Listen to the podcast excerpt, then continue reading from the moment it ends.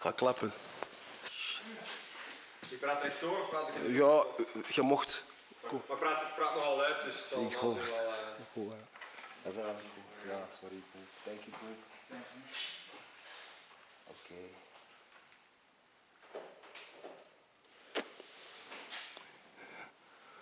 Ready? Talks to motherfucker Charlie. Talks to motherfucker Charlie. What's poppin' with the population? It smell like money, so we gonna make some. Tweede seizoen. Na 40 episodes later kan ik blij zijn om hier te staan om nog een tweede seizoen te, aan jullie te kunnen delen. Of naar jullie te hoe- Aan jullie of naar jullie? Nederlands is soms moeilijk hè, voor mij. Ja, naar? Oké, ah, ja, dat is wat zie. Zelf zij weet dat niet. Nee, nee, nee, nee maar ehm, ik ben blij om hier te staan. Maar allee, dat, dat was eigenlijk een, een droom om, om een talkshow te kunnen hosten. En 40 episodes later sta ik hier.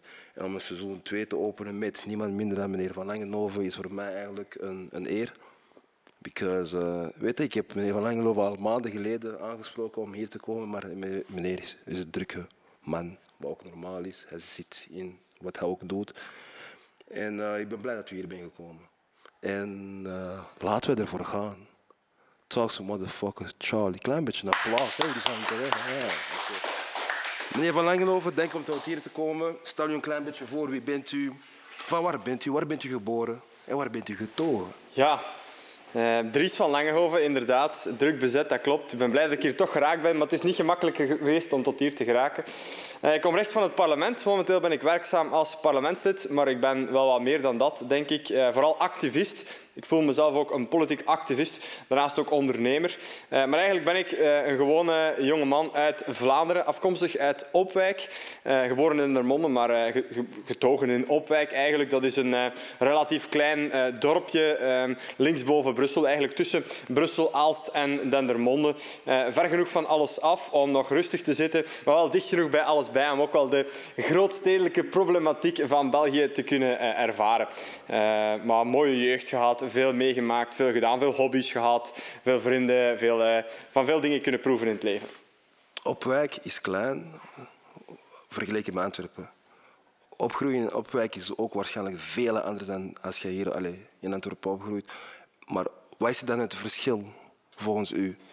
Wel, er zijn veel, veel verschillen, maar tegelijkertijd ook veel gelijkenissen. Ik denk dat er heel wat zaken zijn waar, waar alle jonge mensen de dag van vandaag mee geconfronteerd worden. Hè. Een beetje het, eh, het nihilisme, op zoek naar wat nog waardevol is in het leven, op zoek naar een doel in het leven. Een beetje het, dat het bestaan een beetje zinlozer aan het worden is. De digitalisering, de vervreemding van elkaar. We zitten allemaal op ons eigen kamertje dag van vandaag, op onze smartphone of tablet of laptop. Ehm, dus dat is een probleem waar dat de hele jeugd mee geconfronteerd wordt. Dus dat is hetzelfde in Antwerpen als in Opwijk. Eh, het verschil is natuurlijk is dat ik in een veel groenere omgeving eh, ben opgegroeid. Een, omgeving waar, ehm, waar, waar iedereen, moet ik het zeggen, een minder grote kloof tussen arm en rijk, maar ook een minder grote kloof tussen Vlaming en allochtoon. Eh, ja, gewoon, gewoon, alles hangt veel meer aan elkaar vast. Je zit daar echt ja, in een omgeving waar mensen nog meer elkaar kennen. Ook dat is aan het veranderen, hè, want die vervreemding die zit zich overal verder. Eh, maar in Opwijk heb ik het gevoel dat mensen toch meer nog aan elkaar hangen dan in een, een grote stad zoals, zoals Antwerpen of zoals Gent. Ja, oké, hoeveel, allee, hoe meer ruimte ook, hoe, allee, hoe verder iedereen van elkaar. Klopt, zeker. elkaar. Ja, ja, dat klopt, klopt. Komt u van een normale gezin of een gebroken gezin? Eh, een normaal gezin om het zo te noemen, maar eh, de de realiteit op vandaag is natuurlijk dat een eh, normaal of een traditioneel gezin, een gezin met dus eh, vader, moeder die getrouwd zijn en blijven en kinderen hebben, eh, dat is de dag van vandaag natuurlijk helemaal zo normaal niet meer. En ik weet dat ik, om het in mooi Vlaams te zeggen, mijn polkes mag kussen, eh, dat ik het geluk heb gehad om in een heel stabiel, gelukkig, warm gezin te kunnen opgroeien. Dat is een luxe, een echte luxe de dag van vandaag. Dat is zeer zeldzaam en uniek aan het worden. En ik ben heel blij en dankbaar. Ik ben er echt elke dag nog dankbaar voor dat ik in zo'n situatie ben mogen opgroeien. Want eh, het leven is veel, veel moeilijker als je uit een verscheurd gezin komt. Als je eh, met een alleenstaande ouder moet opgroeien. Alles is veel, veel moeilijker. Veel moeilijker als je maar één ouder hebt of een verscheurd gezin hebt, van hier naar daar getrokken wordt, in een vechtscheiding als kind terechtkomt. Eh, dus dan begin je gewoon aan het leven met, met tien stappen achter. En ik ben heel blij dat ik ja, aan de meet ben mogen beginnen met, een, met een gelukkig en stabiel en warm gezin. Dat heeft mij heel veel meer kansen gegeven in het leven. En ik wil er ook voor zorgen dat heel veel mensen die kansen kunnen krijgen door te werken aan een herwaardering van het traditionele gezin. Van een vader en moeder die gelukkig samen zijn, die stabiel bij elkaar blijven. Eh, en dat is een grote uitdaging. Wat u zegt klopt, want mijn, ik, ik heb twee kinderen, ik heb twee zonen. En mijn oudste, ehm, ja, ik en zijn moeder zijn misschien al zeven of acht jaar uit elkaar. En ik vind dat hij wel een grote deel heeft, allee, die normale familie heeft gemist, die normale gezin. En ja, tien stappen daarachter. Ik merk dat ook bij hem. Soms wordt hij, allee, heeft hij een probleem, moet hij met ons beiden praten, maar dat gaat niet, want Ja. ja, eentje woont daar, eentje woont daar. En ik geef u gelijk, in een normale gezin is eigenlijk een best, het beste manier om voor een kind op te groeien. En ik heb het ook niet meegemaakt, mijn vader en mijn moeder waren ook gescheiden. En met mij is het ook misgelopen, even. Maar vandaar Ja, ja het is gewoon jammer. En, en we zien dat die evolutie steeds nog erger wordt. Hè. Als, als beginnend koppel heb je tegenwoordig maar één op drie kansen meer om, om samen te blijven op lange termijn. Dat is heel spijtig en daar moeten we allemaal samen aan gaan werken, zeker en vast. Hoeveel broers en zussen hebt u?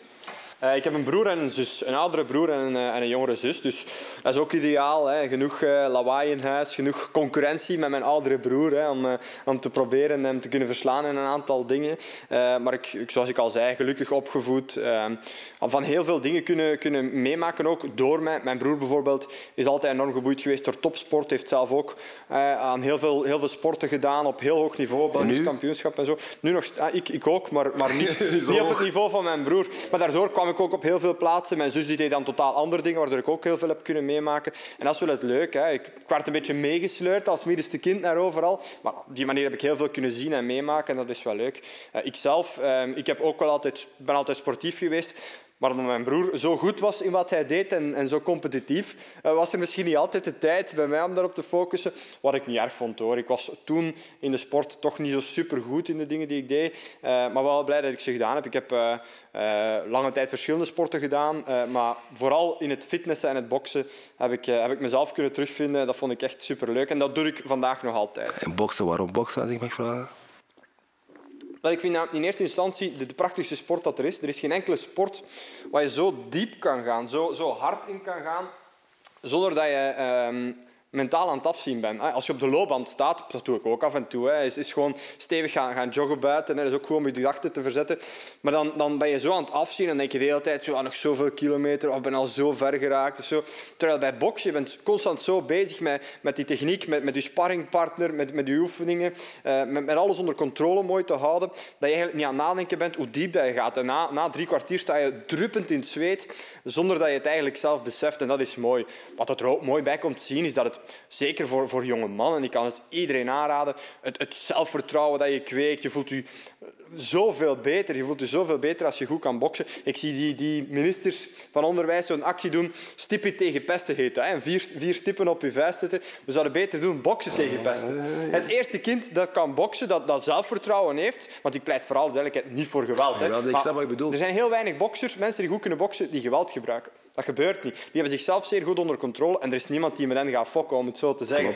En dus we zouden beter gewoon massaal onze jeugd laten boksen eh, en dan zou er minder uh, stippen tegen pesten nodig zijn. Dus met andere woorden, er is niks mis met gevecht. Er is voor, voor mij, vind ik, ik vind dat jongens mogen jongens zijn. Hè. Ik vind ook, eh, uh, we moeten een jongen een keer uh, een beetje agressie laten tonen of een keer tegen elkaar. Maar mag ze natuurlijk niet elkaar in elkaar laten, in elkaar laten kloppen of zo. Maar ik vind wel dat jongens, uh, jonge mannen, vrouwen trouwens ook, hè, want in België zijn we zeer, zeer goed in de, de boksport wat vrouwen betreft. We hebben daar heel mooie rolmodellen Shout out to the ladies. Ja, zeker en vast, zeker en vast. Uh, maar ik vind wel dat, dat jonge mannen jonge mannen mogen zijn. Hè. Testosteron, agressie, dat mag af en toe is. En dat wordt de dag van vandaag misschien een beetje te veel frowned upon. En dat is wel af en toe, af en toe jammer. Daarom dat zo'n boxclubs Iedereen is daar ook gelijk. Hè. Uh, daar, heb je niet, allez, daar heb je niet je chic hemdje aan of weet ik veel wat. Daar komt je niet toe in je vuile kleren of zo. Iedereen is gelijk in de ring en, en dat is wel echt heel mooi. Ja. Ja. Hebt u een lievelingsbokser misschien?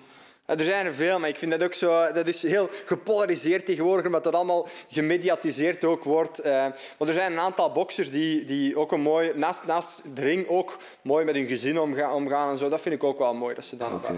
ik, ik, ik ben opgegroeid met de Tyson-era. Met? Mike Tyson. Ja, Mike Tyson. Uh, Tyson een legende. Een legende, legende. inderdaad. Wat voor jonge gast was, uh, was Dries eigenlijk? Een chille jonge gast, een, een gewelddadige jonge gast. Uh, eigenlijk eerder, eerder een, eh, een, een chille jonge gast. Ik heb nooit echt uh, gewelddadig of agressieproblemen of zo. Eerder chill, rustig. Het was bij mij thuis al, al luid genoeg en zo. Uh, dus ik, was meer, ik kwam meer op de achtergrond. Ook in mijn vriendengroep was ik zo niet, niet de, de luide of, of dit of dat. niet echt. En op school ook, ja, heel, heel, heel schoolziek. Ik ging helemaal niet graag naar school. Dus ik was daar meer zo de, de underdog, meer wat op het gemak. maar na een tijd is dat dan wel beginnen veranderen en ben ik meer, ben ik meer door de politiek ook geboeid geraakt, veel luider beginnen worden. En ja, ook door, door, de sport en zo al veel zelfzekerder geworden. Uh, en, en ja, een beetje luider geworden dan met de tijd, maar toch eerder uh, chill. Je, bent een luide persoon. Hè. Ik ga niet liggen op sociale media. Letterlijk en figuurlijk. Wow. De micro zal het wel horen. Wauw. Nee. Maar uh, schoolparcours, als ja, ik heb het gezien, maar kunt u ons zeggen als wat, bent, allez, wat hebt u dan gestudeerd of hoe bent u afgestudeerd? Wel, uh, ik heb middelbare economie gedaan, uh, maar uh, enorm tegen mijn zin eigenlijk. Hè. Ik, ik, was heel, heel schoolziek. Ik heb eigenlijk ja, altijd met tegenzin naar school gegaan, op de achter, van achter in de klas gezeten. ik zat daar alles te doen behalve op te letten en vooral te slapen in mijn laatste jaar. Ik vond school verschrikkelijk. Die leerkracht is saai, het was niet competitief, niet interessant. Heel veel saaie vakken. Ehm, en ik wou daar eigenlijk zelfs ik wou daar wegvluchten ik was dat daar echt kotsbeu. En zo heb ik op een bepaald moment meegedaan aan een, eh, een open deurdag. Uh, bij Defensie, bij het leger, om, uh, om uh, officier of onderofficier bij het leger te worden. En dan ga je daar naar, naar de KMS, dat is de officiersschool in Brussel. Mm -hmm. En dat is, is prachtig. Daar hebben ze ja, fitnesszalen, bokszalen, zwembaden, klimuren, kampen. Dat is daar allee, heel, heel competitief, heel sportief, heel mannelijk, hè, discipline en zo.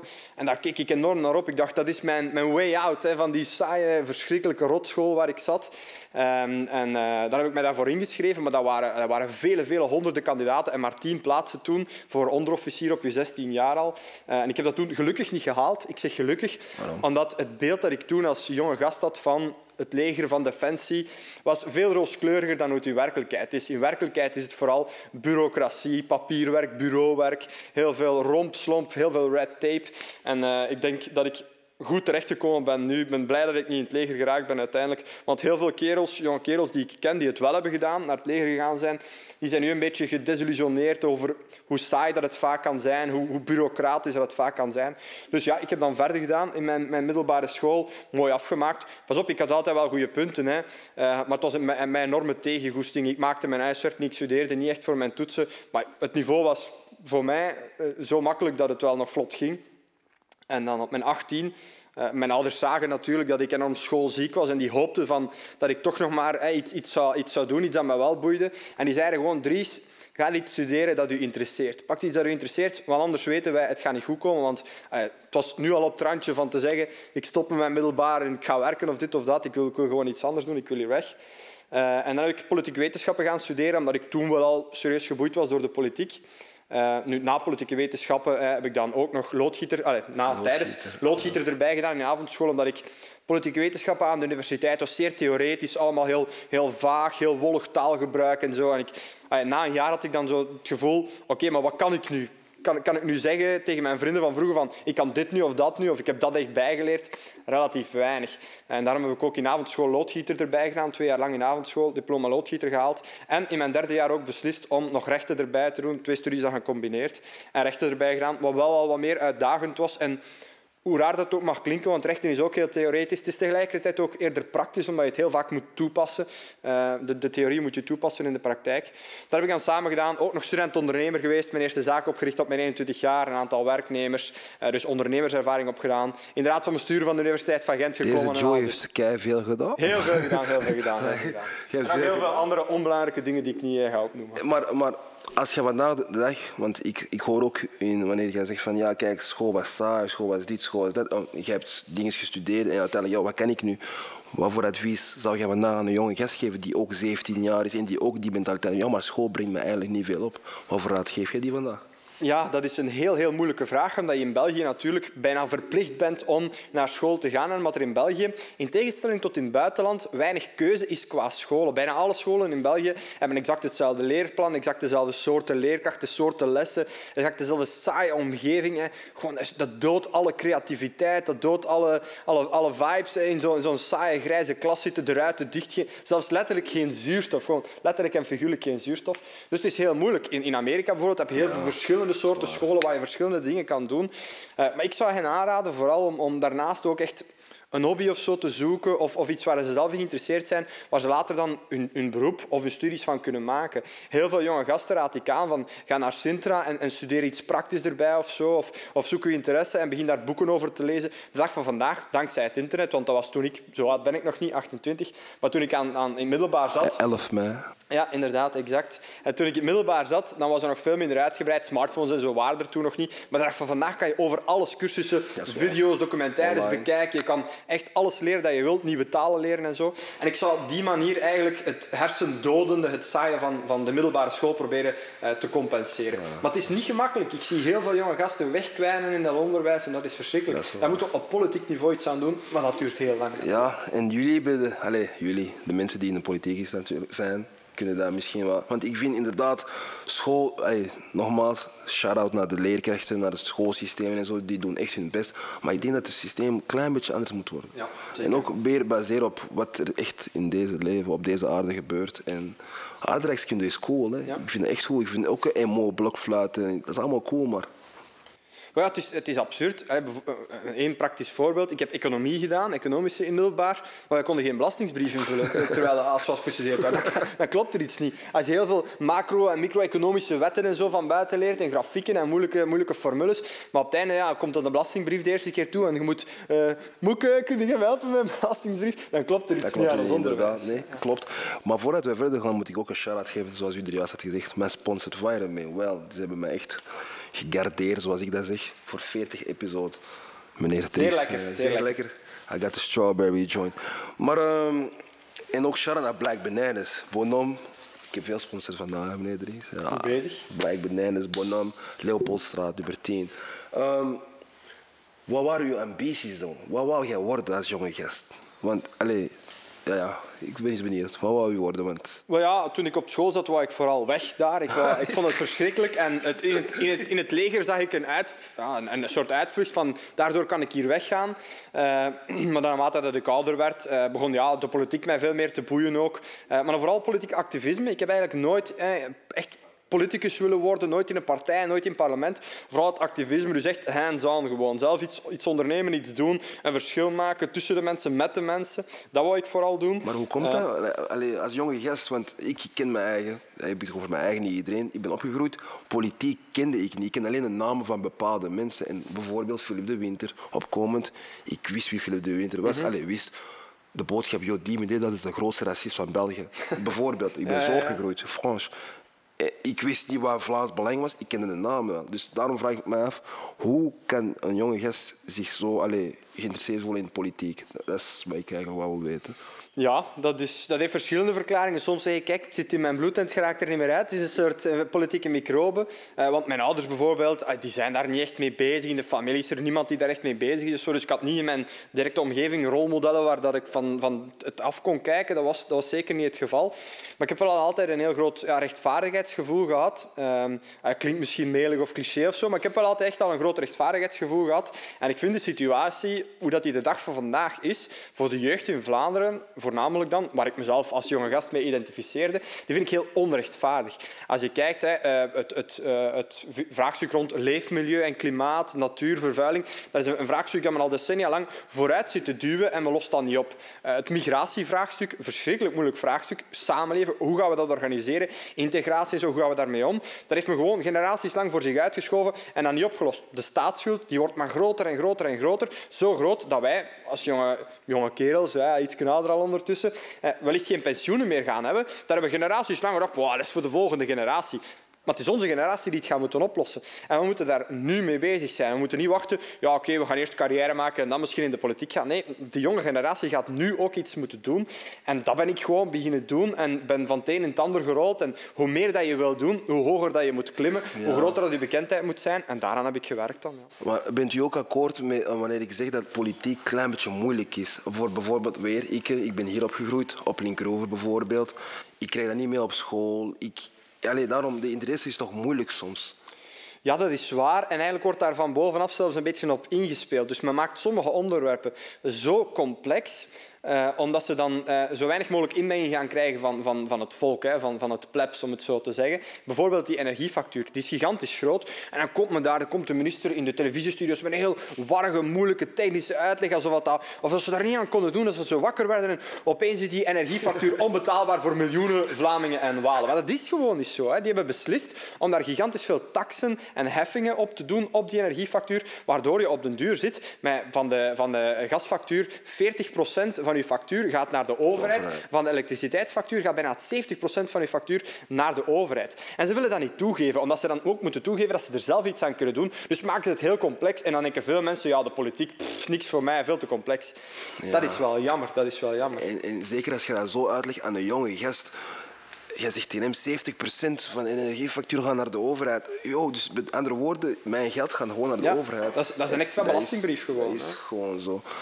En natuurlijk, als we over politiek hebben, dan hebben we het meestal over... Allez, als het om u gaat, dan, of, dan hebben we het over Vlaams Belang. Maar u bent niet effectief een lid, allez, eh, een member. Hoe zeg je member in Nederland? Ja, lid. lid, ja. ja. Uh, u bent niet effectief een lid.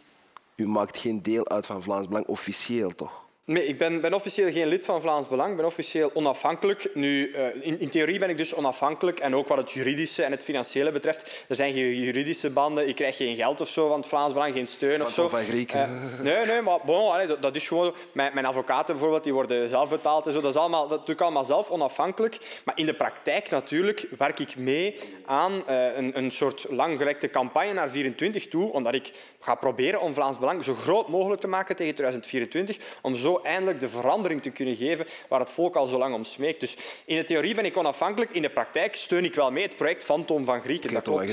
En, en, en um, Vlaanderen wil een verandering. Wat is de verandering volgens u? Wel, wat ik hier net eigenlijk opzomde, die grote, die grote problematieken, die grote vraagstukken het migratievraagstuk, het vraagstuk rond leefmilieu hier in Antwerpen, het, PFOS-schandaal, 3M en zo, gigantische verontreiniging, mensen die opeens hun huis niet meer kunnen verkopen, mensen die, die de eitjes en de groenten uit hun tuin merken dat die zichzelf al vergiftigd hebben een hele lange tijd. Een verschrikkelijk verhaal.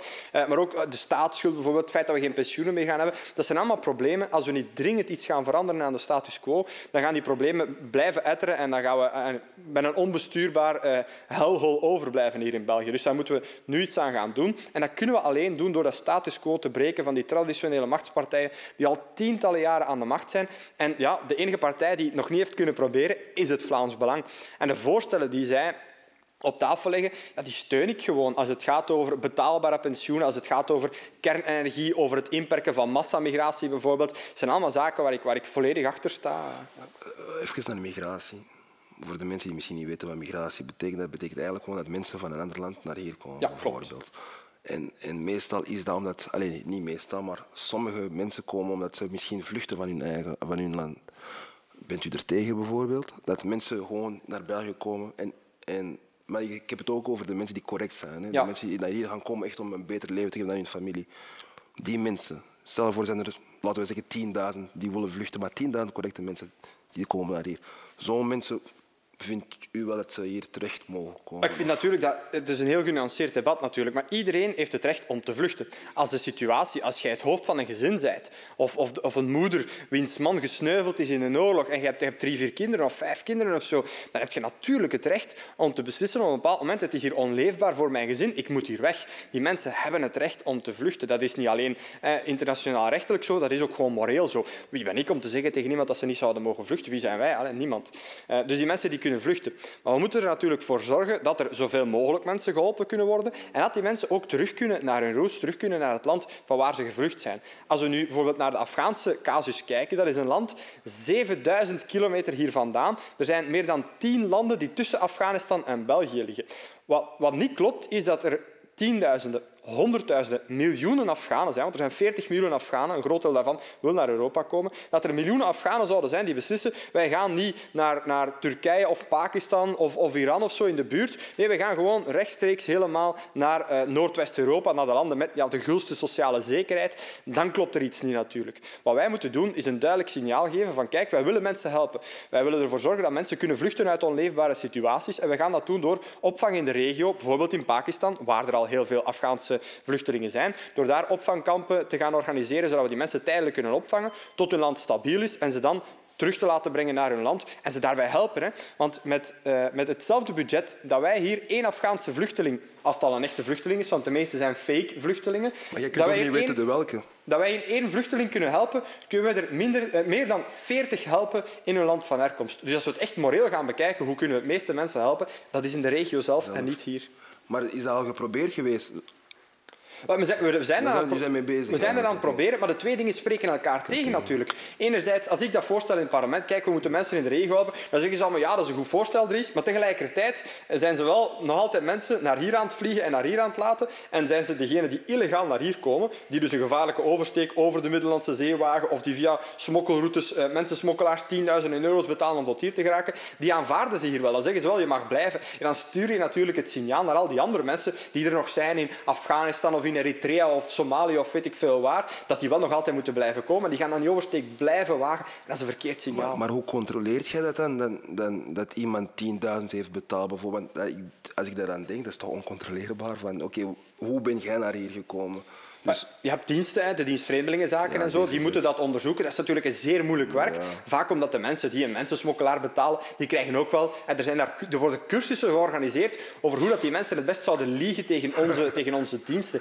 En dat is wel perfide, want dat zorgt ervoor dat er... Er zijn, er zijn echte vluchtelingen. Er zijn echte vluchtelingen die nergens anders kunnen worden geholpen dan in Europa. Bijvoorbeeld uh, iemand die omwille van zijn geaardheid of politieke overtuiging echt een bepaald land moet ontvluchten. Het zou kunnen dat die alleen maar in Europa geholpen kunnen worden. En die mensen moeten we opvangen. Maar het probleem is dat er nu zo'n grote toestroom is dat we echte vluchtelingen niet meer de bescherming kunnen bieden die zij verdienen. En dat is toch wel echt problematisch. Dus we moeten, kosten wat het kost, die fake asielzoekers scheiden van de echte asielzoekers. Wat moeilijk is. Dat is heel moeilijk en dat vergt, dat vergt echt middelen, dat vergt inspanning en die moeten we beginnen leveren. En, en dat is eigenlijk waar Vlaams Belang voor gaat eigenlijk. Zeker en vast. Zeker, en, vast. En, en laten we zeggen, Vlaams Belang, want jullie zijn eigenlijk, jullie hebben de laatste verkiezingen gewonnen, als ik me niet vergis. Of de met grote voorsprong gewonnen, ja. Oké. Maar, allez, maar Bart de Weef is de, de burgemeester. Mhm. Betekent dat dat zijn partij de grootste is, omdat hij de burgemeester is? Of want jullie hebben de... Allee, ik vind dat echt zo confusing. En daarom bedoel ik, als jonge gast of jonge dame, jij krijgt zoiets mee van oké, Vlaams Belang heeft wel de verkiezing maar Bart Wevers, de voorzitter, is N-VA de grootste partij. Ja, het, is, het zit heel ingewikkeld in elkaar. In Ninove bijvoorbeeld, daar heb je Guy kun je van die kent. Dat is uh, nee. stevige... ik, heb hem, allee, ik heb dat gezien toevallig. Ja, Guy Dazeleer is een nogal uh, stevige uh, Vlaams Belanger, zeer, zeer competente politicus trouwens. En die heeft in Ninove 40% van de stemmen gehaald en die had één zetel te weinig om een absolute meerderheid te hebben. En dan in dit, ah, dit absurde land Kun, kunnen alle andere mini-partijtjes samengaan en zeggen Gidazeleer en Forza Ninove in de oppositie. En dat krijg je natuurlijk niet uitgelegd aan de mensen. Dat is een absurd systeem. In heel veel andere landen is het gewoon simpel. Degene met de meeste, met de meeste stemmen wordt burgemeester. Of, of degene met de meeste stemmen die mag beginnen met de coalitievorming op nationaal niveau. Bij ons is dat niet zo. Hier in Antwerpen is Bart de Wever. Bart de Wever was trouwens de populairste, veruit de populairste hier in Antwerpen. En die is burgemeester. Vind ik wel best. Maar ik zou liever hebben dat dan bijvoorbeeld N-VA en Vlaams Belang samen een coalitie kunnen vormen in Antwerpen en dan zouden we misschien niet uh, waanzinnige toestanden hebben gehad met Sihan El Kawakibi, hè, die we nu gezien hebben. Daarom, Dries heeft geen belang. Het gaat over u, het gaat niet over Sihan, please. Oh, nee, nee. Um, coalitie, voor mensen die niet weten wat dat betekent, dat is eigenlijk een samenwerking tussen partijen. Ja, klopt. Ook onlangs geleerd. Um, je kunt niet alles controleren, hè, Dries. Dus misschien Siam was dat ook niet nooit naar boven komen. Wij weten dat niet. Maar ik, ik wens mevrouw Siam het beste. Hopelijk komt er al de waarheid naar boven of zo. Ik, zij is nog niet schuldig gevonden, toch? Uh, er zijn rapporten waaruit blijkt dat ze fraude zou hebben gepleegd. Nu, uh... Blijkt is nog niet 100% zeker. Ja. Dus daarom, ik vind soms, allee, we kunnen nog niet... Straks, ik zeg niet dat dat zo is, maar straks heeft iemand daar gewoon opgelicht. We zullen zien, we, zullen, zien. We zullen zien. Nee. Um, u ziet hier van voor, voor mij, sorry. En eigenlijk een goede vader. Dus toen ik één zo, ik, ik las, ik, ik zei, dat kan toch niet dat deze meneer in deze situatie is terechtgekomen. In 2017. Schilde en vrienden. De Pano-reportage wellicht. Yo, weet je, ik ken Pano-reportage. Pano, eerlijk gezegd, Pano, ik ga dat wel zeggen. Die hebben een andere reportage gedaan. Mijn jonge gast hier aan Linkroeven, minderjarig, als ik me niet vergis, ik ga zijn naam niet mentionen. Mm En die hebben hem allerlei soorten dingen laten zeggen. Ik vond dat echt niet cool. Ja, nee, Maar die gaan niet echt ethisch te werk. Ik, vond dat echt niet cool.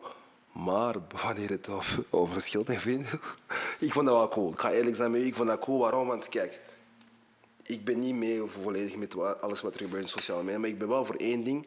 Iedereen moet samen kunnen leven. Wij, ik ken hoe u hier zit, ik ben eigenlijk tevreden. Wij hebben, jij hebt mij niet uitgescholden, ik heb je niet uitgescholden. Wij kunnen gewoon normaal met elkaar praten. Ja. Dat betekent dat we ook vooruit samen kunnen gaan. En Weet je, ik, ik, Schild en Vrienden, ik, weet niet ik wist niet wat dat was. Maar voordat ik echt effectief mijn uitleg ga geven, wil ik weten wat dat, allez, hoe bent u erop gekomen? Wie heeft die opgericht? En wat was het doel van Schild en Vrienden? Want ik denk niet dat het doel, allez, hopelijk, dat, dat het doel was wat er in 2017 is gebeurd. Nee, natuurlijk niet. Hè. Maar allee, een heel lang verhaal kort. Hè. Ik, was, eh, ik was student aan de Universiteit van Gent en daar zijn om de twee jaar verkiezingen voor studentenvertegenwoordigers. Dat is een beetje een mini-politieke eh, verkiezingscampagne. Ik heb mijn kandidaat gesteld en ik ben toen verkozen geraakt als de eerste rechtse student in de raad van bestuur van de Universiteit van Gent. En dat, is wel, een redelijk belangrijke functie. De Universiteit van Gent is de grootste werkgever van Oost-Vlaanderen, met grote voorsprong. Dus je gaat er wel over heel belangrijke beslissingen. Eh, en om dat te worden heb ik een heel groot netwerk uitgebouwd van ja, veel studenten die rechts- of Vlaams gezind waren aan de Universiteit van Gent. En dat netwerk is op den duur Schild en Vrienden gegroeid. Schild en Vrienden was eigenlijk eerder een, een, een los collectief, een soort heel grote uit de hand gelopen vriendengroep. En de naam Schild en Vrienden die kwam eigenlijk vooral als een, als een, als een grap een beetje. Hè. Dat is nooit echt de bedoeling geweest om daar een, een beweging uit de grond te stampen. Dat is op een organische manier, dat is een beetje vanzelf eh, gebeurd dat dat is ontstaan. eh, Schild en Vrienden. En het was de bedoeling om daar, hè, op het moment dat we dan echt beslist hebben van kijk, we gaan hier een politieke beweging van maken, was het de bedoeling om daarmee het Vlaamse samenlevingsmodel te gaan herwaarderen en promoten, hè, om Vlaanderen op een positieve manier in de kijker te zetten, de Vlaamse leidcultuur te gaan verstevigen en tegelijkertijd ook de Vlaamse jeugd terug mentaal en fysiek weerbaar te maken. Dat was een beetje de bedoeling van Schild en Vrienden. Hoe deden we dat? Door heel veel positieve acties. Hè. Quizzes gaan organiseren in rusthuizen, zwerfvuil gaan rapen, bloed gaan geven, eh, soepbedeling doen bij daklozen en zo. Allemaal heel positieve acties museum bezoeken en zo. En we deden heel veel, heel veel gewone, normale, gematigde, positieve dingen om eigenlijk Vlaanderen op een positieve manier in de kijker eh, te zetten. En trouwens, iedereen was daarbij welkom. Hè. Maakt niet uit wat uw achtergrond is. Ik Als je die, gezien. Ik als heb je die donkere gast daar gezien. Oh ja, bevo- bijvoorbeeld, hè, bijvoorbeeld er zijn er, eh, we, hebben, we hebben elke week verschillende sportactiviteiten. Ik bedoel, dan zie je alle kleuren van de regenboog. Hè. Dus dat is geen enkel probleem bij ons ook. Daar zit, daar zit, eh, daar zit niks negatief of, of racistisch of dit of dat in. Ondanks het feit dat ze ons dat wel hebben proberen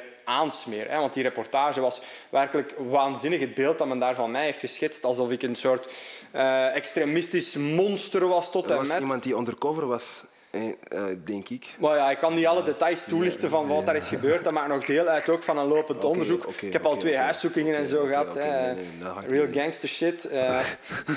maar uiteindelijk, allee, uiteindelijk is dat wel goed gekomen, omdat we gewoon recht in onze schoenen zijn blijven staan. En we hebben gewoon doorgedaan. Omdat wij niks ooit hebben misdaan. We hebben geen vlieg kwaad gedaan. En wat wij doen is, is gewoon positief voor iedereen. Eh, dus we zijn blijven doorgaan en dat is wel goed gekomen. Maar allee, eerlijk gezegd, om hier te zitten... Allee, u zegt... Oké, waarschijnlijk, jullie wouden iets positief, maar er zijn dingen gebeurd, bijvoorbeeld. Zo, allee, ik, ik ga gewoon één ding dat ik toevallig had gezien. Maar ik denk ook niet dat u dat had, gedaan. Ik denk iemand van uw organisatie... Ja, ik weet niet wat je gaat zeggen, dus Ja, ik ben benieuwd. eh. eh, eh, Als het over het- onderzoek gaat, kan ik er Nee, niet op antwoorden, maar, dat- we zullen zien. we zullen maar zien, daarom wil ik ook niet, ik weet ook Ja, niet wat ik mag zeggen, snap je? Dus ik ben ook iemand, ik, ik ben tegen onderzoeken en zo. Dus weet je wat, ik ga gewoon zeggen, is Schild en Vrienden, als iemand tegen u zegt van, ja, weet je, Schild en Vrienden was een racistische organisatie. Punt in de lijn. Jullie hebben mensen aangepakt en niet alleen racistisch, ook tegen vrouwen bijvoorbeeld. Ja, dat is absurd. We hebben bij Schild en Vrienden van in het begin hebben er mensen bij ons gezeten van alle, alle huidskleuren die er zijn. Mensen gehad van alle geaardheden. We hebben mensen van, van alle geslachten. Hè. Er zijn er maar twee, maar we ze alle twee vertegenwoordigd in Schild en Vrienden.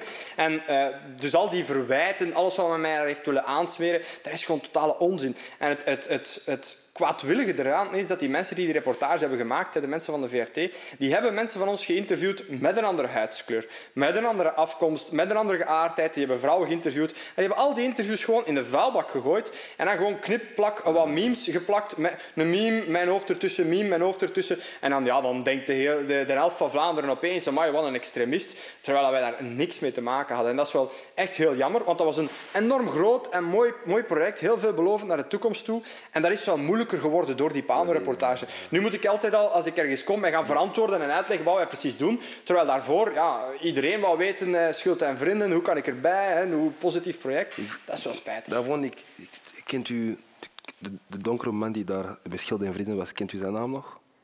Ik ken, ik ken er verschillende, Die- maar ik ga de naam misschien Nee, niet op internet direct gooien. Oké, ik offline, ik kan je naam vragen. En dat is een goede vriend van mij, van vroeger. En toevallig zag ik hem zo in die reportage. Ah, Oké. Oké. Ah, meneer Dries van Langenhoven, echt een geweldige gast. Want hij- uiteindelijk, u zegt gewoon wat u denkt en hoe het is. En, ja. Ehm, maar ik was ook een klein beetje teleurgesteld in een filmpje dat u te laatst hebt gepost. Oei. Ja, waar u ehm gasten vergeleek met hyena's. En waarom ben ik teleurgesteld? Persoonlijk, ik heb zelf vastgezeten. Hè. Trouwens, ik weet niet of je dat weet ondertussen. Ik heb vijf jaar vastgezeten in Amerika.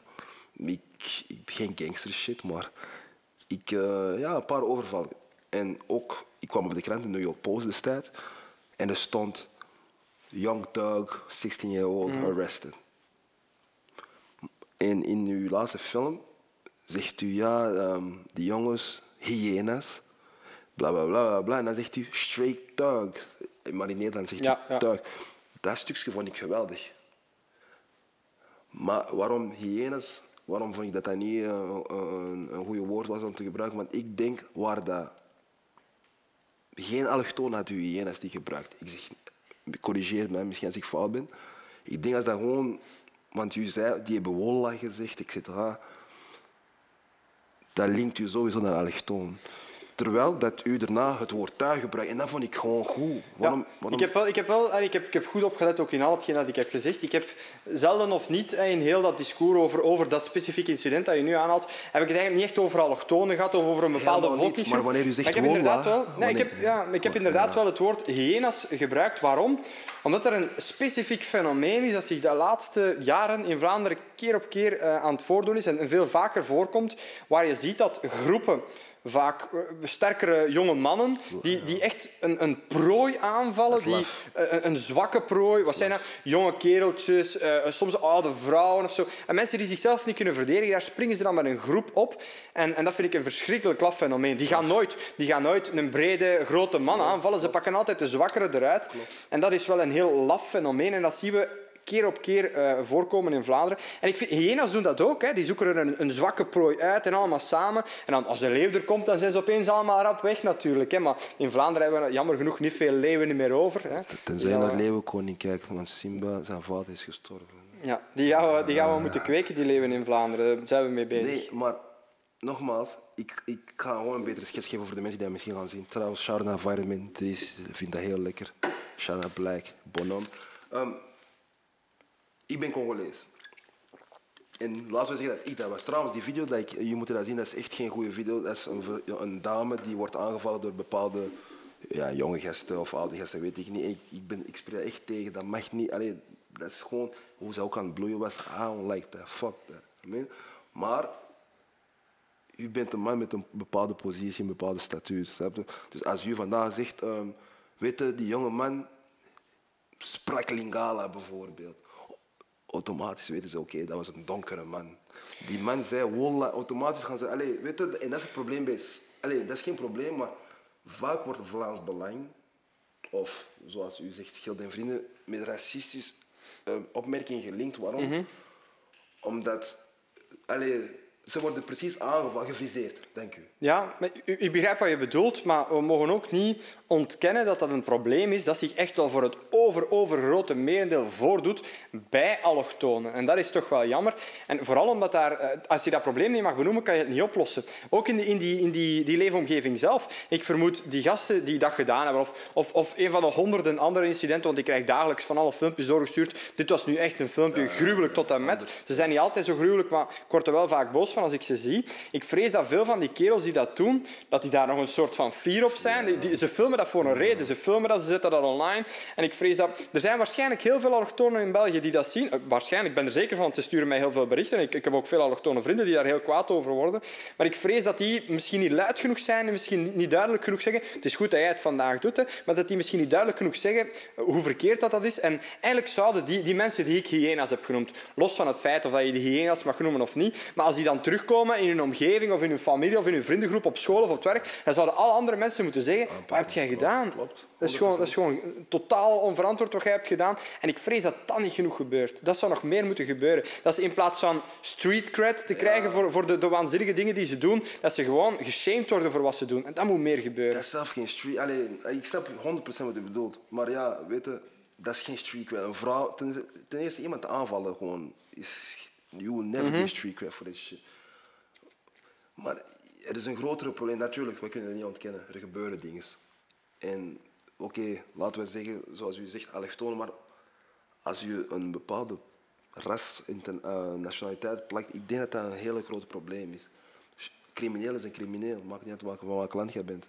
Nee, maar dit specifieke criminele fenomeen doet zich wel heel vaak voor bij allochtone jongeren in onze grootsteden. En dat heeft natuurlijk heel veel verschillende oorzaken. Ik zeg niet dat dat inherent is aan jonge allochtonen, dat die allemaal gewelddadig zijn of zo helemaal niet. Want de overgrote merendeel vindt het ook verschrikkelijk wat er gebeurt, ook al zeggen ze het niet duidelijk genoeg, vind ik. Eh, En een van de andere oorzaken is bijvoorbeeld dat Vlamingen zwak geworden zijn. Hoeveel mensen zitten daar op die bus en niemand zegt daar iets op. Eh, Veel mensen zien dat gebeuren en die doen gewoon niks. Dat is, dat is Ik vind het hallucinant. goed dat u dat zegt. U zegt Vlamingen zitten op die bus en die doen niks. Ja. Dus ik zit op die bus. Ben ik ook die Vlaming dat je over hebt? Dat hangt ervan af. Zou je jezelf, zou je jezelf als een Vlaming omschrijven of niet? ik hè? persoonlijk ik beschouw mij meer Vlaming dan sommige Belgen. Ah, voilà, kijk.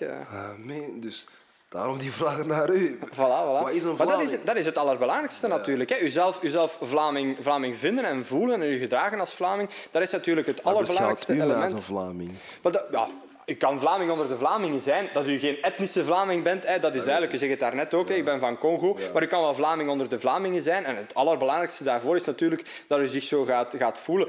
Dat u zich engageert is al een, een tweede mooi element. En, en, en zo kan je bouwen aan het Vlaming zijn. En dus dat is zeker en vast mogelijk. Hè. En huidskleur is geen voorwaarde om Vlaming onder de Vlamingen te kunnen zijn. Het is natuurlijk wel een voorwaarde voor, voor etniciteit. Dat is gewoon logisch. Eh, maar het is, het is niet dat je dan geen deel kan uitmaken van eh, de Vlaamse gemeenschap. That. Dat is beter gezegd. Huidskleur kan, de huidskleur zou eigenlijk nooit moeten bepalen wat. Wij spreken Nederlands, we spreken allemaal dezelfde. Ik spreek meerdere talen trouwens, niet alleen Nederlands, maar wij spreken dezelfde taal, wij kunnen met elkaar communiceren. Waarom ben jij beter dan mij? Omdat jij een betere hebt? Nee, dat klopt. Nee, nee, nee. Snap je? En, en het is goed dat u dat zo hebt gezegd. Ehm, bent u tegen geslachtsverandering? Ik ben, ik ben in zijn algemeenheid tegen het promoten van chirurgische geslachtsverandering. Ik zeg niet dat we in zeer uitzonderlijke gevallen eh, van mensen die hermafrodieten, om het zo te zeggen, hè, intersexe mensen, mensen die geboren worden met, met ja, echt verkeerde geslachtsorganen of iets dat er fout zit, hè, dat, dat gebeurt nu eenmaal, hè, genetische anomalieën, eh, dat we die mensen niet zouden kunnen opereren. Hè. Ik ben blij dat de geneeskunde zo ver staat dat we die mensen kunnen helpen, eh, maar ik ben wel tegen de, de huidige hype rond transseksualiteit, rond, rond het feit dat je 72 genders hebt en dat je maar moet kiezen op de kaart welke gender je die dag bent en dat de belastingbetaler moet opdraaien voor alle zorg die daarbij komt te zien. Dat vind ik absurd. Zeker, zeker wanneer het gaat om kinderen. Een heel gevaarlijke evolutie dat we nu al kinderen...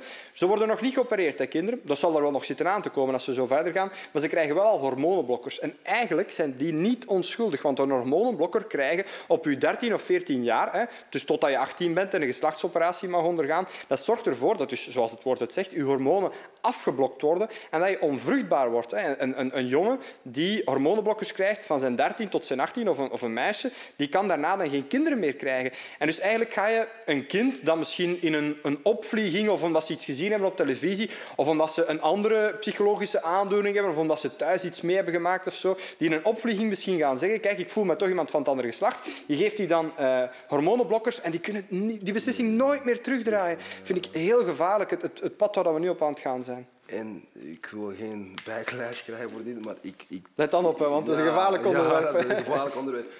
Ik weet, ik, ga over, ik praat graag over mijn eigen. Toen ik misschien 11 of ja, 10 of 11 jaar was, kreeg ik, ehm, wat zei mijn vader destijds? Ja, jij, jij, jij mocht niks over seks weten, jij bent nog te jong.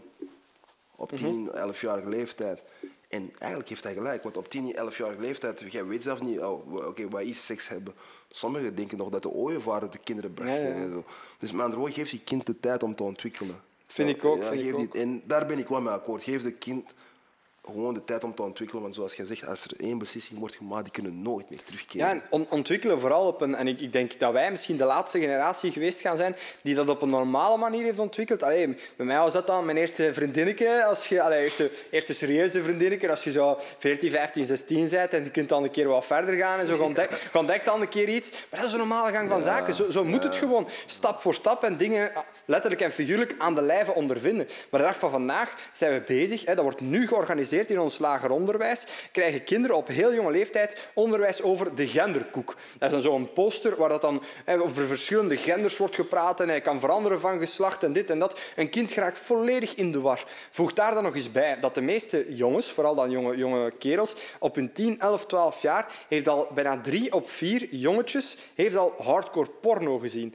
Voeg dat daar dan nog eens aan toe en die, die, die, die hun wereld is gewoon volledig naar de kloten. En dat is heel, heel gevaarlijk. Hè? Die evolutie, die mensen die groeien op een totaal andere manier op dan ons. En de weerslag daarvan, de maatschappelijke weerslag, die gaan we nog voelen en die zal niet mooi zijn. Maar ik denk ook gewoon, allee, de ontwikkeling gaat gewoon zo snel tegenwoordig. En ze willen de kinderen alles ineens laten zien. Allee, nogmaals, ik heb, mijn, ik heb mijn, mijn ouders hebben dat ook toevallig misschien een jaar geleden gevraagd. Van ja, jongens die op jongens vallen bijvoorbeeld, is dat een probleem? De oude mij ging zeggen, ja, ja, dat is een probleem. Maar de nieuwe mij, ik denk van, weet je, dat is wat jij vandaag de dag gewoon gaat blijven zien. Dus ik ga je ook moeten leren wat, eh, allee, Ja, maar het is, de, de evolutie, het is goed dat er een evolutie was, maar de, de slinger is doorgeslagen. Dus vroeger hè, zeiden ze, nee, dat is niet normaal, dat mag niet. Dat is, dat is fout, dat is verkeerd. Eh, en, en nu zeggen ze het, het totaal omgekeerde van, dat is beter. Hè. Dat, zo wordt het bijna gebracht van, van mensen die, hè, Bovan Spilbeek, die dan verandert van geslacht, twee weken lang overal de voorpagina's, dus de grootste Van held. Ja, ja, inderdaad. De grootste held van het jaar en uitgeroepen tot vrouw van het jaar, dit en dat. Dan ga je mensen bijna wijsmaken, want die zeiden ook letterlijk. Het is leuker om vrouw te zijn. Het is leuker om vrouw te zijn dan man te zijn. Dan ga je mensen in de war beginnen brengen, dan ga je rare dingen beginnen zeggen. En dan ga je eigenlijk het, het omgekeerde als ideaal gaan, gaan, gaan verheffen. Terwijl je gewoon moet, moet, moet zeggen van kijk, ja, dat bestaat. Ja, dat is normaal. Mensen kunnen bijvoorbeeld vallen op iemand van het andere geslacht. Maar je moet daarom toch nog niet mensen, eh, kinderen in de kleuterklas of in het lager onderwijs gaan, gaan wijsmaken van ja, maar als je wilt, kun je morgen van geslacht veranderen. Hè. Laat het uit, alstublieft. Laat die kinderen gewoon kind zijn. Fijn, ik laat het kind inderdaad... Nogmaals, ik ben niet tegen mensen die hun geslachts... Nee, we all people. Maar ik vind gewoon inderdaad... Laat de kinderen gewoon ouder worden en dat ze dat op een ouder leeftijd beslissen. But then again, ik heb twee kinderen, dus ik ga zorgen dat mijn twee kinderen die systeem kunnen volgen. Vaccinatie. Vaccineren, COVID-19. Hoe staat u tegenover de vaccin? Dan gaan we van het ene gevaarlijke onderwerp naar het, naar het andere. Maar u bent een gevaarlijke persoon. Ja, dat is ook waar. Dat is ook waar. Dat is ook waar. Nee, ja, eh, vaccinatie, inderdaad een, een moeilijk onderwerp. Nu, eh, in Vlaanderen is ondertussen, denk ik, 94% van de volwassen bevolking in Vlaanderen is gevaccineerd. Ehm, of dat dan een goede zaak zal blijken, dat moet, moet de komende weken, maanden en jaren nog blijken. Want nu zit men in Oostenrijk al te zeggen dat sommige vaccins niet goed genoeg werken, dat die mensen al geen QR-code meer krijgen en zo. Dus we staan voor moeilijke maanden wat dat betreft. Want men heeft al die mensen beloofd, het Rijk van de Vrijheid komt eraan als je je laat vaccineren. Maar nu lijkt dat Rijk van de Vrijheid opeens wel heel ver weg. Ehm, ik vind dat vaccinatie, en dat is een heel principiële kwestie, dat moet een persoonlijke keuze zijn. Iedereen moet voor zichzelf kunnen afwegen, is het voor mij doorslaggevend positief om mij te laten vaccineren of niet. En voor oudere mensen of voor mensen met een verzwakt immuunsysteem, mensen die een bepaalde ziekte hebben of zo, patiënten van kanker, is het evident dat een vaccin de juiste keuze is, omdat zij, hun, hun, immuunsysteem is niet sterk genoeg om zelf te vechten tegen dat virus. Als we het dan hebben over jonge mensen, over sportmannen, sportvrouwen bijvoorbeeld, ik vind dat die ook het recht moeten hebben om te zeggen nee, ik wil het niet. Maar ik zie nu heel veel beloftevolle sporters die, wiens carrière in duigen valt omdat zij problemen krijgen, hartproblemen bijvoorbeeld, door dat vaccin. Ik vind niet dat we mensen mogen verplichten om een vaccin te nemen. Dan moet iedereen zijn vrije keuze zijn. Iedereen moet voor zichzelf kunnen beslissen, wegen de voordelen voor mij door of wegen de nadelen door. Want er zijn ook nadelen waar veel te weinig over wordt gepraat. En, en over sport, ik, heb, ik kijk naar de NBA. Um, Kyrie Irving is dat juist nu aan het meemaken. Hij mag niet meer spelen omdat hij de vaccin niet moet nemen. En weet je, co- COVID is uit de niks gekomen. Hè. Dus geef de mensen ook de tijd om te weten, oké, over wat gaat het. Oké, dat komt op de nieuws elke dag, maar nog steeds, ik begrijp niet alle de woorden dat ze zeggen. Dus laat mij zelf ontdekken van, waarom zou ik die vaccin moeten nemen of niet. Ik raad mensen aan om te beslissen wat jij zelf wilt. Ja, en alle informatie moet gewoon voorhanden zijn. We moeten eerlijk en open communiceren over de voordelen, maar ook eerlijk en open communiceren over de nadelen. Zodat er geen jonge sporters zijn die, die dat vaccin nemen en dan opeens ontdekken ja, ik, kan, ik kan een half jaar niet meer trainen. Allee, Greg van Avermaat, een van de beste coureurs van België, gewoon, hè, zijn seizoen is gewoon gedaan. En zo zijn er heel veel voorvallen. Hè. Of voetballers en zo die opeens moeten stoppen. En ja, dan hebben we, eigenlijk heeft de staat daartegen gelogen. Hè, want ze zeiden eh, geen enkele bijwerking, het werkt perfect. Nu blijkt het niet perfect te werken en blijken er wel bijwerkingen te zijn. Dus En, en, en ik heb ook gezien dat u hebt gepost dat Mark van Rans was, eh, ergens aan het dansen was. Ja, Mark van Anst heeft een feestje gebouwd dit weekend. Ja. Eh, maar ja, corona, dat is echt uit het niks gekomen. Dat is, echt een, dat is gewoon moeilijk. Omdat, allee, jij weet niet met wat jij bezig bent. Want ze vertellen ook van alles. Eh, lockdown, niet lockdown. En ja, het is te veel. Maar, je wat ook te veel is, meneer Dries? Zeg het eens. Dat ze jullie beschouwen als racisten. Dat is ook te veel. Maar weet je, ik heb een vraag gekregen, want ik heb ook tegen bepaalde mensen gezegd, want ik kijk Dries van Langenhoven ga, ga langskomen. Als jullie bepaalde vragen hebben, stuur mij die door. En deze vond ik eigenlijk een hele goede vraag. Is er een verschil tussen een Belgische dame die een hoofddoek draagt en een Magrabijse dame die een hoofddoek draagt? Volgens u. En met een Belgische dame bedoel je dan een, een Belgische Eh, moslima? Of, of, Belgische moslima, dus een Belg, ja, Belgische roots. eh, allee, als het dan specifiek gaat over, over het dragen van de hoofddoek, ik zou zeggen van niet. Eigenlijk eh, een, een Belgische vrouw nee. of een Belgische man nee, die moslim is ik geworden. denk niet dat daar een Nee. verschil tussen is. Nee, nee. Oké, want dat is eigenlijk juist hetzelfde. Ja. Oké, dat, is, dat is wat die persoon wil weten. Ehm, waarom moet een moslim zich integreren, maar een orthodoxe jood niet? Maar Ik heb dat nooit gezegd, voor alle duidelijkheid. Ik vind dat die, de beiden moeten zich al dan niet integreren tot zover dat ze de Vlaamse leidcultuur niet in de weg gaan staan. En met Vlaamse leidcultuur bedo- bedoel ik dus de Vlaamse manier van leven, onze tradities, onze gewoontes, het Vlaamse samenlevingsmodel. Eh, van het moment dat, dat de orthodoxe Joden, hier bijvoorbeeld in Antwerpen, ze zijn er maar redelijk veel, moesten die op een bepaald moment die Vlaamse leidcultuur gaan, gaan eh, daarmee concurreren of dat in de weg gaan staan, ja, dan, moet, dan moeten ze zich aanpassen. Ze hebben hun eigen schoolsysteem. Ja, ik, ik heb daar niks op tegen, vooral Nee, nee, duidelijkheid. nee, er zijn, het is zo, het is zo dat, dat is inderdaad, je- wijst daar op een hypocrisie die er bij sommige mensen is, maar vooral duidelijkheid, bij mij niet. Ik vind dat die, die orthodoxe joden, als die hun eigen scholen willen doen, be my guest. Ik vind dat geen enkel probleem. Ik vind trouwens hetzelfde, want ik, ik zie de vraag al komen. Ik vind hetzelfde, ik vind hetzelfde voor moslims.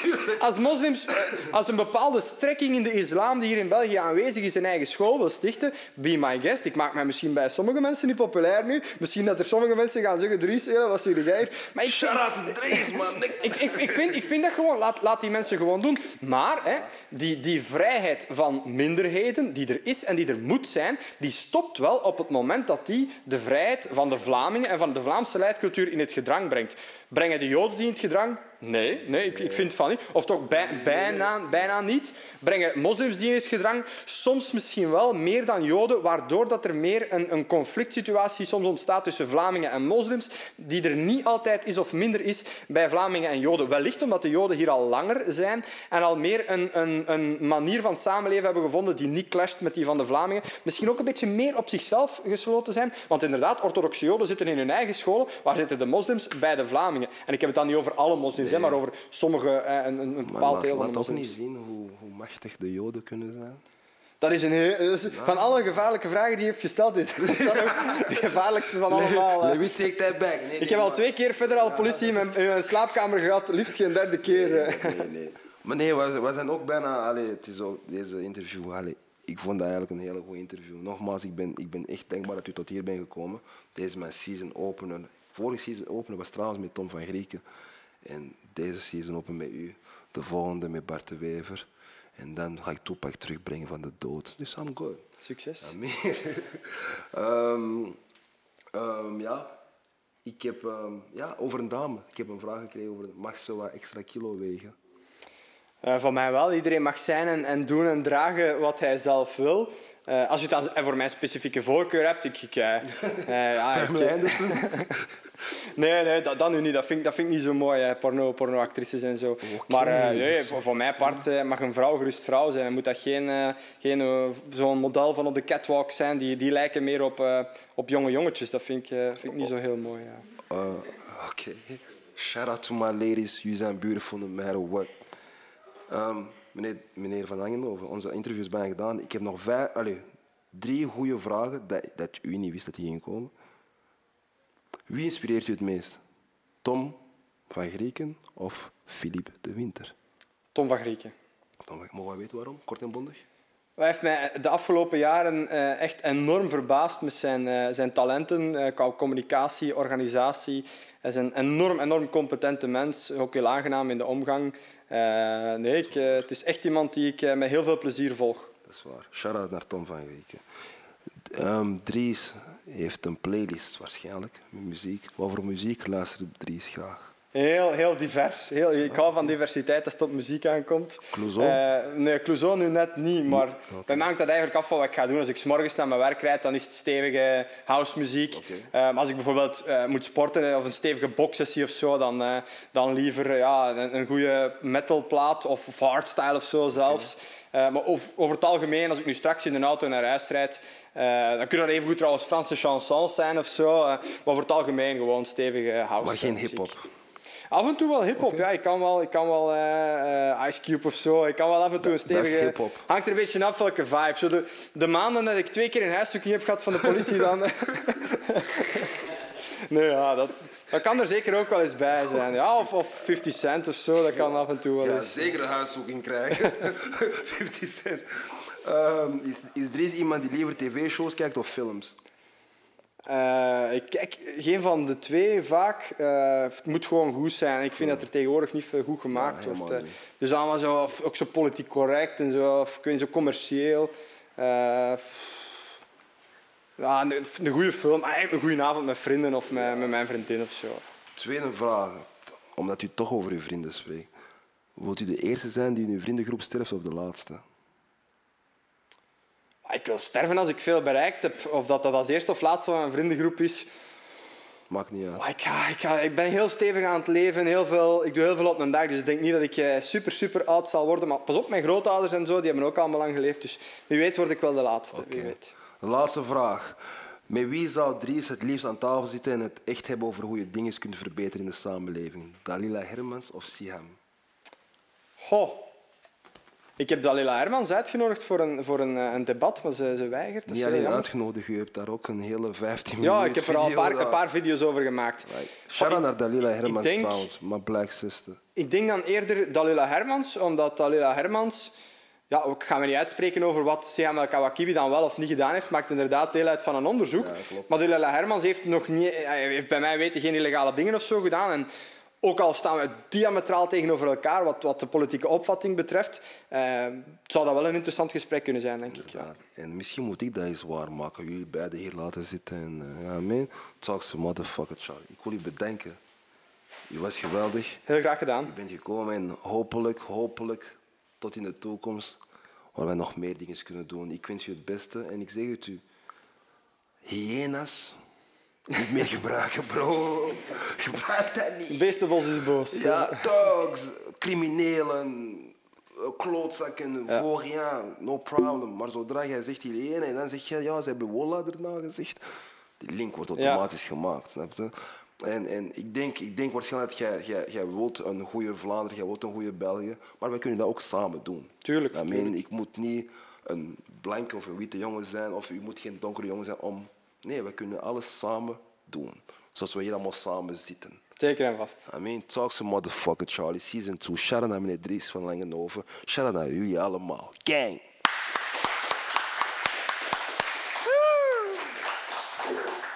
Ik apprecieer dat enorm.